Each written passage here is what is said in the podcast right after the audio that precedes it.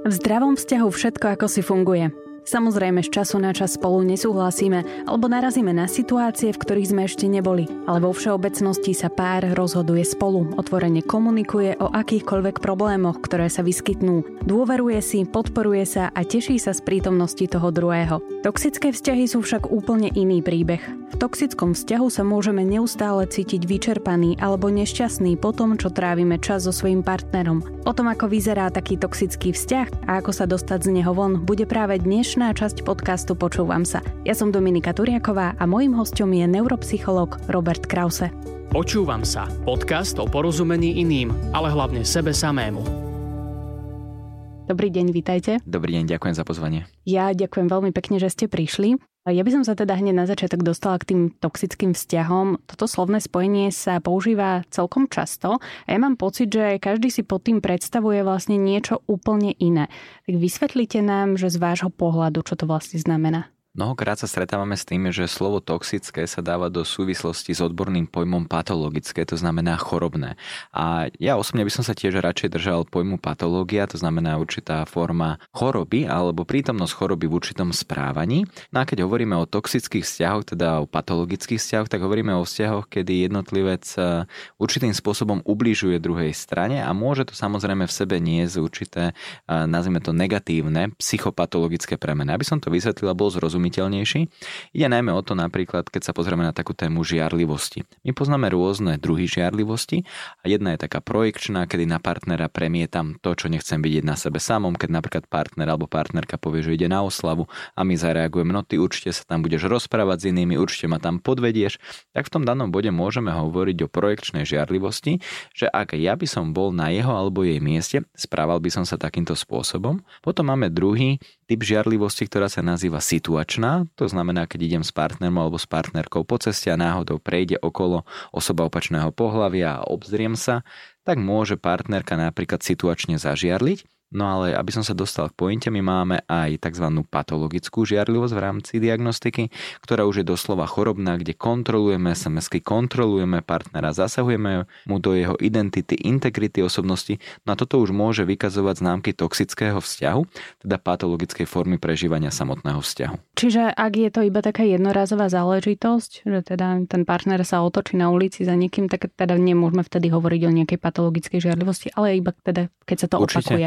Určite Určite nie, dokonca niektoré výskumy hovoria o tom, že je zdravé miestami situačne zažiarliť, lebo keď situačne zažiarlime, tak vlastne partner alebo partnerku uistujeme v tom, že nám na nej alebo na ňom záleží. Čiže je úplne pochopiteľné miestami situačne zažiarliť tá projekčná žiarlivosť ona je neuvedomovaná, čiže my si neuvedomujeme, že na partnera prenášame to, čo nechceme vidieť na sebe samom.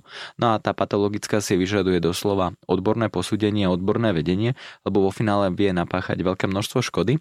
A jeden český psychiatr uvádza príklad jedného pacienta, ktorý patologicky žiarlil, až doviedol manželku k tomu, že skončila so životom, to znamená došlo k autosuicidu, to znamená zabila sa.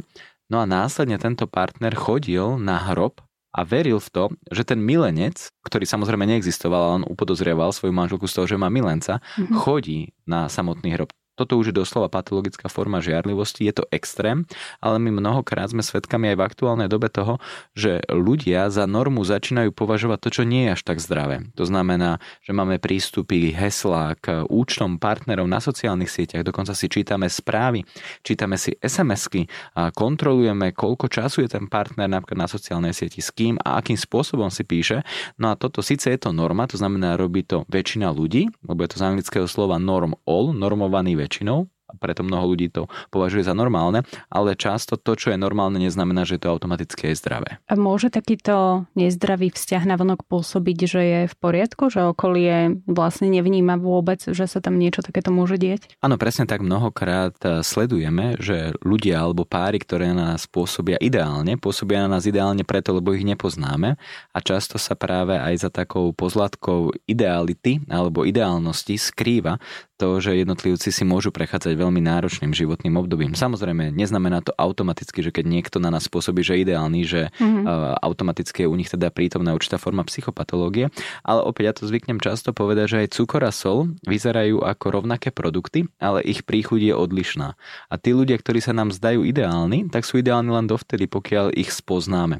A tým, že aj ja pracujem s veľkým množstvom klientov, tak registrujeme, že tí ľudia, ktorí sú možno pre druhých ľudí ideálni, si prechádzajú veľmi ťažkým obdobím a to práve kvôli tomu, lebo sú možno mnohokrát konfrontovaní tým, ako oni cítia a prežívajú seba samých versus ako ich vidia druhí ľudia. A prečo v takom vzťahu zostávame, keď je tam eh, toľko negatívneho, ak teda možno môžete aj vy eh, použiť nejaké príklady z praxe?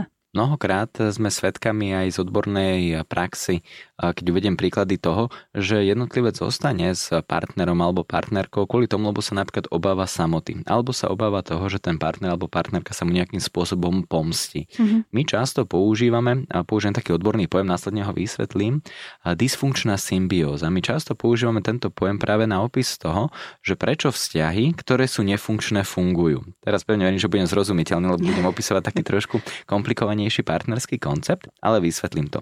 Dysfunkčná symbióza, slovo symbióza znamená určité spolužitie a dysfunkčná znamená teda nefunkčná, čiže nefunkčné spolužitie dvoch ľudí.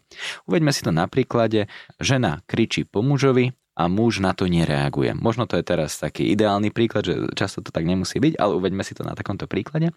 Žena teda kričí a muž je ticho, nereaguje na to. No a muž zrazu sa stretne so svojimi kamarátmi, ktorí mu povedia, že nech ide s nimi na futbal, ale on povie, vieš čo, musím sa ešte spýtať manželky, čo si ona o tom myslí. No a tí kamaráti mu začnú hovoriť, že no ale tak to by si takto nemal mať, lebo to nie je zdravé, čo sa jej ty, čo máš vôbec čo pýtať. Si pod papučou. Si pod papučou, to znamená, začnú mu dávať určité laické rady a on príde domov a zrazu sa správa iným spôsobom. Čiže keď manželka kričí, začne kričať aj on. Takže aby som to dal do pointy, to, čo im na začiatku fungovalo, bolo to, že ona kričala a on bol ticho, čo je nezdravé. Mm-hmm. Ale vďaka tomu, že on bol ticho, to fungovalo. Čiže keby to mám možno teraz ešte dať tomu takú odbornú nadsázku, tak my mnohokrát ako laici často znefunkčníme vzťah, ktorý je funkčný ale on je funkčný vďaka tomu, že je nefunkčný. No a toto si dokážem predstaviť, že je veľmi náročné na také pochopenie a uchopenie. Ale ak by som to mal možno takou jednou vetou zjednodušiť, že niekedy tá laická intervencia je viac na škodu, než na pomoc. Mm-hmm. Vy ste spomenuli aj tú samotu, čiže my radšej zostaneme aj v takom vzťahu, ktorý je teda nefunkčný a nezdravý, pretože sa tak veľmi bojíme byť sami, že to je pre nás horšie. Niekedy je to samozrejme aj o samote, inokedy to môže byť pre zmenu tým, že ľudia, ktorí sú napríklad aj v nefunkčnom vzťahu, tak ten agresor alebo ten človek, ktorý určitým spôsobom aj pácha násilie na druhej osobe, vytvorí pocity viny u tej osoby, ktorá je týraná. A preto často aj títo jednotlivci sú presvedčení o tom, že vlastne oni sú na chybe. A keď napríklad ten partner alebo partnerka na nich útočí, či už verbálne, mnohokrát aj fyzicky, čo samozrejme je nezdravá forma riešenia akékoľvek situácie a samozrejme sú v aktuálnej dobe možnosti ako takúto situáciu riešiť a chcem pozvať každú osobu, ktorá sa cíti, že je týraná, aby vyhľadala odbornú pomoc a mhm. prípadne aby z toho vyplývali aj dôsledky pre osobu, ktorá takýto čin pácha, ale mnohokrát sme svedkami toho, že títo ľudia sú znútornení s tým, že sú neschopní, príjmu za svoje to, čo ten agresor alebo partner, ktorý je toxický, na nich pácha a oni to zrazu začnú považovať za normu, za niečo, čo je normálne a preto z toho vzťahu často ani neodídu. Môže sa stať, že aj keď teda napríklad odídu z takéhoto vzťahu, tak aj tak vstúpia do takého istého vzťahu, pretože už sú ako keby zvyknutí presne na takéto to toxické správanie? Mnohokrát sme presne, ako hovoríte, svetkami toho, že ľudia vstupujú do tej istej rieky, aj keď do nej nechcú vstúpiť. Keby na chvíľočku odbočím, tak to uvediem na metafore pani, ktorá povedala, ja nechcem byť ako moja mamina, a teraz som mm. dospela, som presne ako ona. Čiže my si mnohokrát samozrejme vyberáme partnerov na základe určitých kritérií. Môžeme sa na to pozrieť zo psychodynamickej teórie, ktorá v rámci psychológie hovorí o tom, že si vyberáme partnera alebo partnerku podľa našich rodičov, to znamená muž si vyberá takú ženu, ktorá mu pripomína jeho maminu a pre zmenu dievča si vyberá takého partnera, ktorý pripomína jej ocina. To je napríklad taký psychodynamický aspekt, ale áno, niekedy my máme doslova také mierne chorobné nastavenie na výber ľudí, ktorí potenciálne nám môžu ubližovať. Preto sme často aj v roli pozorovateľov a registrujeme, že ľudia prechádzajú z jedného nefunkčného vzťahu do ďalšieho nefunkčného vzťahu. No a teraz ako z tohto blúdneho kruhu výjsť von? To je veľmi dobrá otázka, na ktorú keby mám jednoduchú odpoveď, tak pevne verím, že by som pomohol veľkému množstvu poslucháčov, ale minimálne sa áno, samozrejme môžeme rozprávať o tom, že čo ja ako jednotlivec môžem urobiť preto, aby ten vzťah bol viac funkčný a akým spôsobom viem teda vyhodnotiť, či ten vzťah je nefunkčný z dôvodu môjho prístupu alebo z dôvodu teda toho, čo a akým spôsobom robí môj partner. Je kľúčové samozrejme vždy začať od seba, začať svojou zmenou a vnímať, ako na to reaguje partner. Je dôležité samozrejme, aby sme sa držali tej pomyselnej metafory najprv daj a potom príjmaj. Daj lásku a zvýši šancu, že tá láska ti bude opätovaná. Daj empatiu a zvýši šancu, že dostaneš empatiu.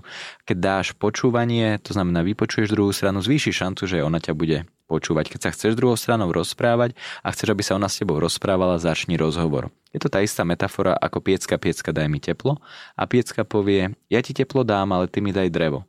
Mm-hmm. No a my keby sme povedali nie, najprv mi daj teplo a potom ti dám drevo, tak by sme si nezakúrili. No to isté sa týka aj vzťahov, že samozrejme v prvom kroku by sme my mali byť tou zmenou, ktorú chceme vidieť v tom samotnom vzťahu, no a ak vidíme, že druhá strana na to nereaguje, nereflektuje a dokonca sa cítime utláčaní, menej cenia, zosobňujeme si to, čo druhá strana o nás hovorí, tak to už môžeme také náznaky toho, že by sme mali zodvihnúť taký ten pomyselný prst a vnímať takú červenú vlajku, že či tento vzťah je naozaj ten typ vzťahu, ktorý je pre mňa natoľko dôležitý, dôležitý, že v ňom stále zostávam. Čiže je tam ako keby veľa, dá sa podať premeny, ktoré do toho vstupujú a je to zo psychologického hľadiska veľmi náročné ako keby zjednodušiť, lebo je tam, teda ak som spomenul viacero premených, ale minimálne človek by mal vnímať tzv. tie red flags ako červené zástavky, keď už napríklad partner zautočí, údrie, opakuje to, nejakým spôsobom sa cítime utláčaní, ponižovaní, lebo mnohokrát agresori využívajú rôzne formy. Nemusia byť len fyzické, ale môže to byť zosmiešňovanie, mm-hmm. a môže to byť cieľené urážanie, irónia, sarkazmus. A toto sú práve také formy správania, ktoré sa tým našim následným myslením a správaním významne podpíšu. Čiže sledovať, či ten partner je pre nás investícia alebo spotreba.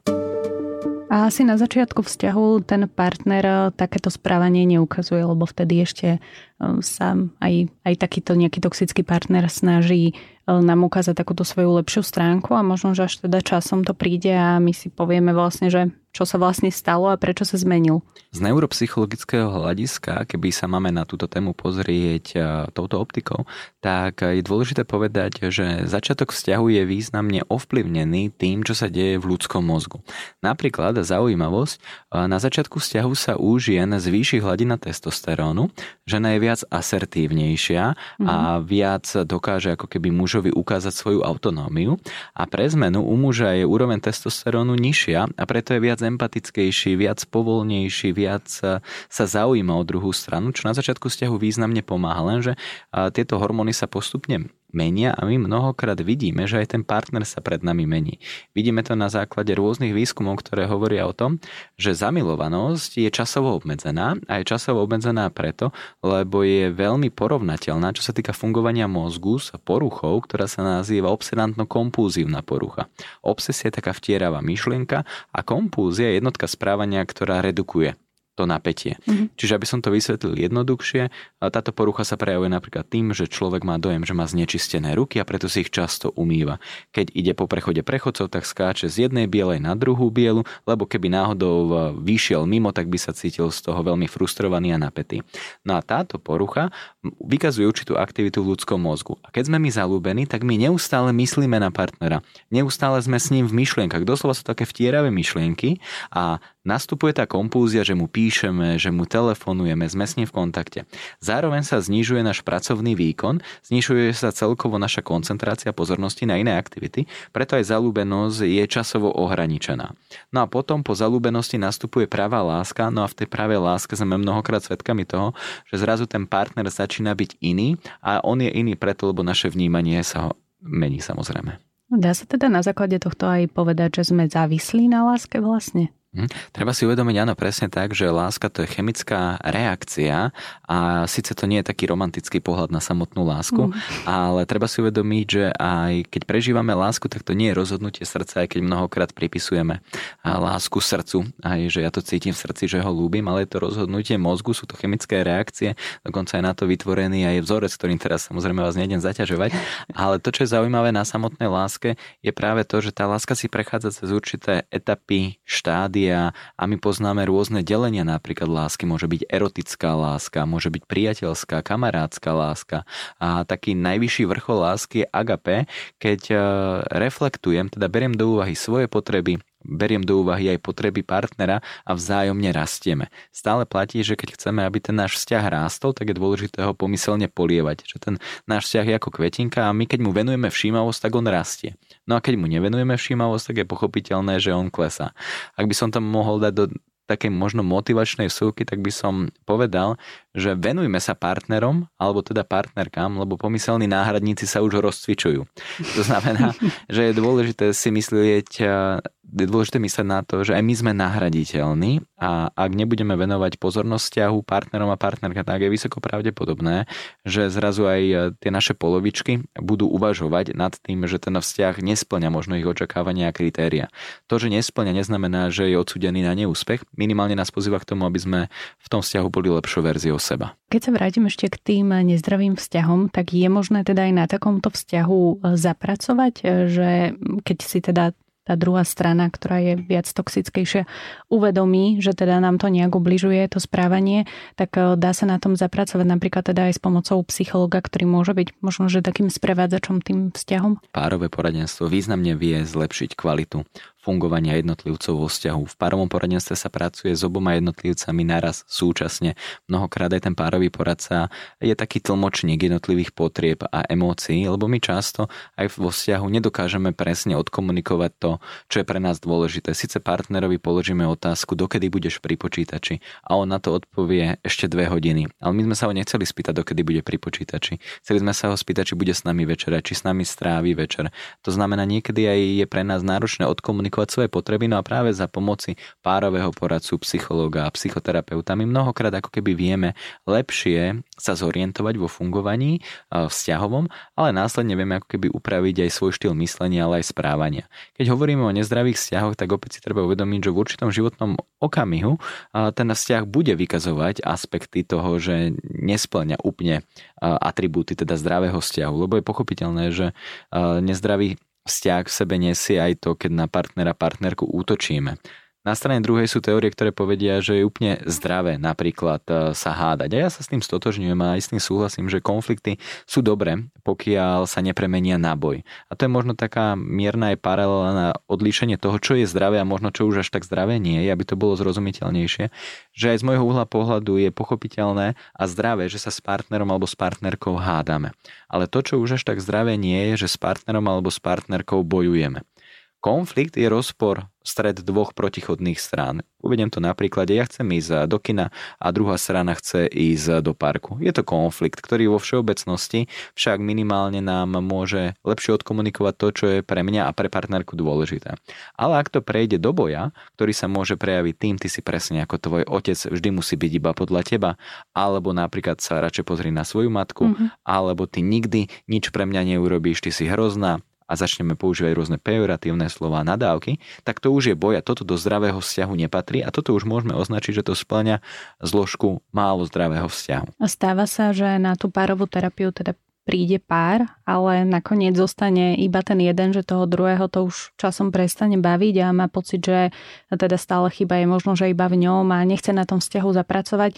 Je teda už toto taký signál ako keby rozpadu toho vzťahu a môže vtedy psychológ sprevádzať toho, ktorý zostal mm, tým ukončením toho no, vzťahu? No väčšinou to býva naopak a to tak, že na to stretnutie prichádza jeden uh-huh. z toho páru a začína riešiť párový problém alebo párovú situáciu, ktorá si vyžaduje pozornosť.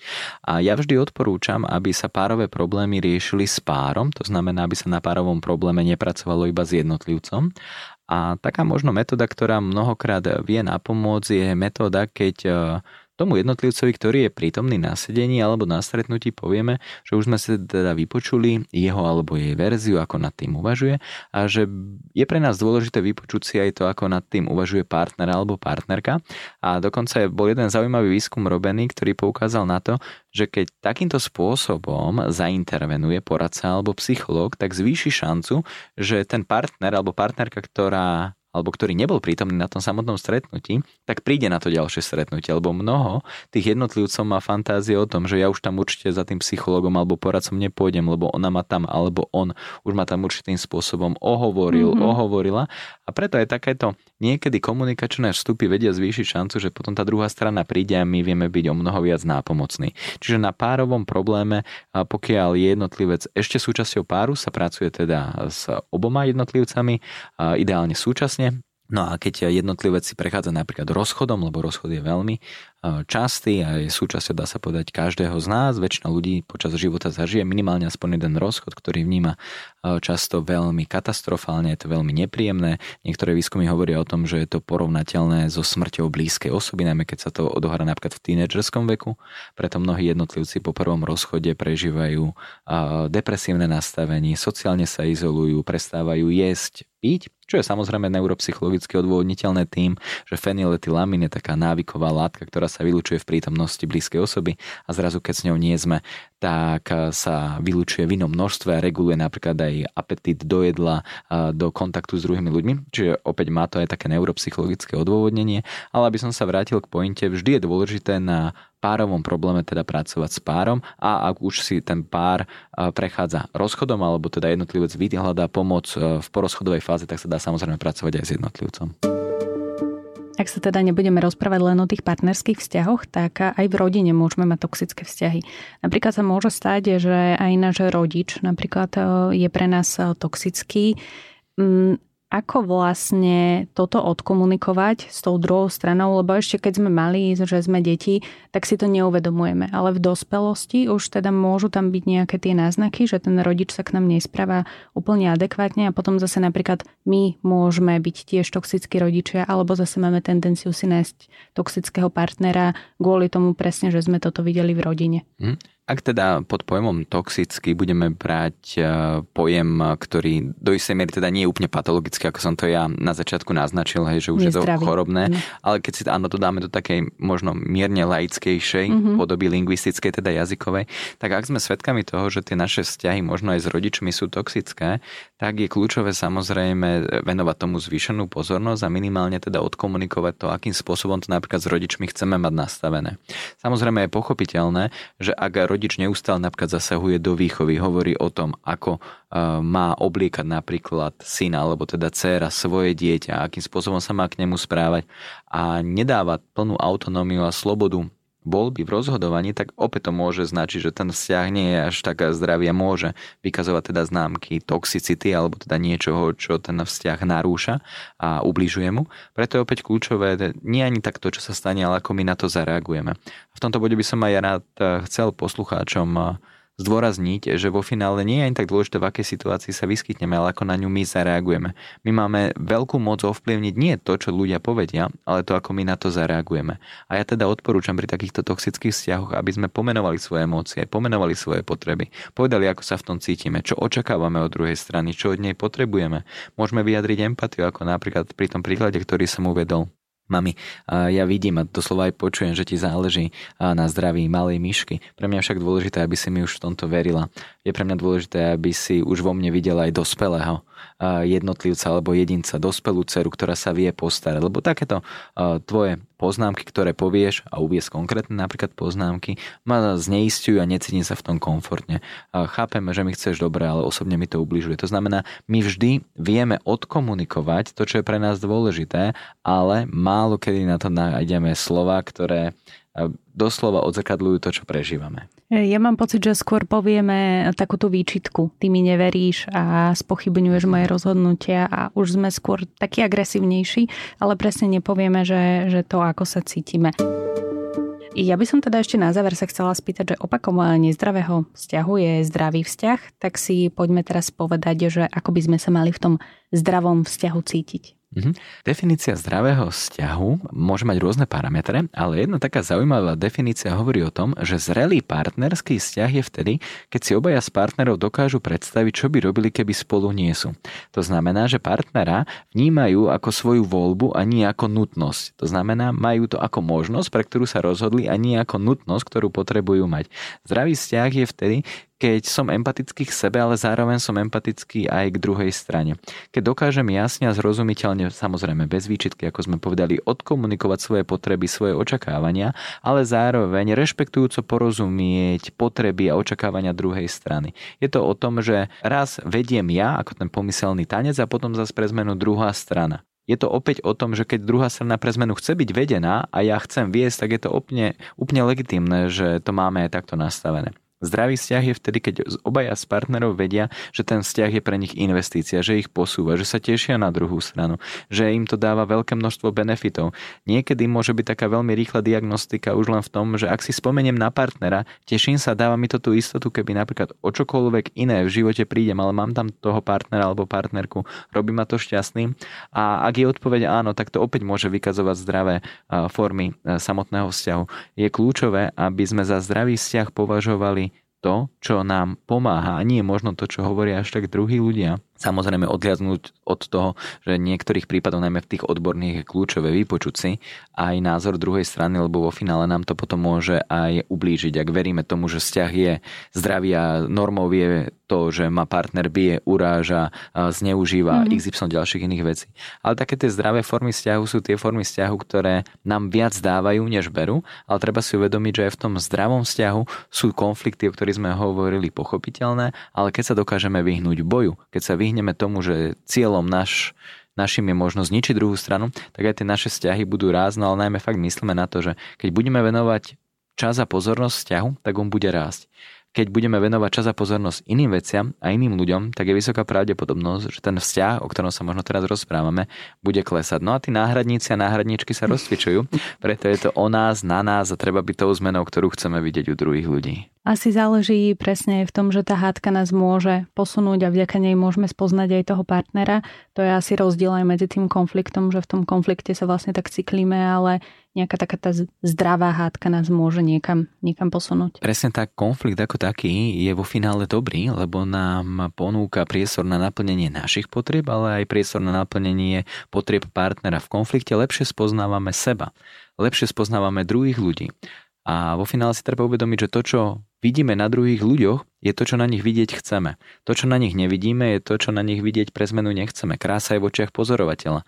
My druhú stranu nevidíme podľa toho, aká je skutočnosti, ale podľa toho, aký sme my. Čo na nej chceme vidieť, lebo ľudský mozog funguje na princípe filtrov vnímania, ale tak to už by som išiel veľmi do podrobností, ale aby mhm. som sa vrátil možno aj k tomu, čo ste vypovedali. Áno, ono je to presne o tom, že každý konflikt sebe nesie priestor na lepšie spoznanie. Boj, kde sa už strieda menej cenosť s nadradenosťou, kde už superíme o to, kto vyhrá, kto druhú stranu viac poníži, tak v tom danom bode je to ako keby sme išli do banky, vybrali si veľké množstvo peňazí a v určitom momente zistíme, že už nemáme z čoho vyberať. No a to isté sa môže odohrávať aj vo vzťahu, z ktorého si iba vyberáme citové body a zabudáme vkladať. Hmm, takže takisto ako do banky, tak aj do toho vzťahu treba stále, stále niečo vkladať. A myslím si, že teda v zdravom vzťahu by sme sa mali cítiť aj hlavne bezpečne, čo sa teda v tých toxických vzťahoch alebo nezdravých vzťahoch až tak veľmi nedieje. Ja vám veľmi pekne ďakujem, že ste boli súčasťou podcastu Počúvam sa a že ste nám viac priblížili práve tieto nezdravé a zdravé vzťahy. Ďakujem pekne. Rado sa stalo, ďakujem aj ja veľmi pekne za pozvanie a tak ako ste povedali, počúvam sa, je to presne o tom.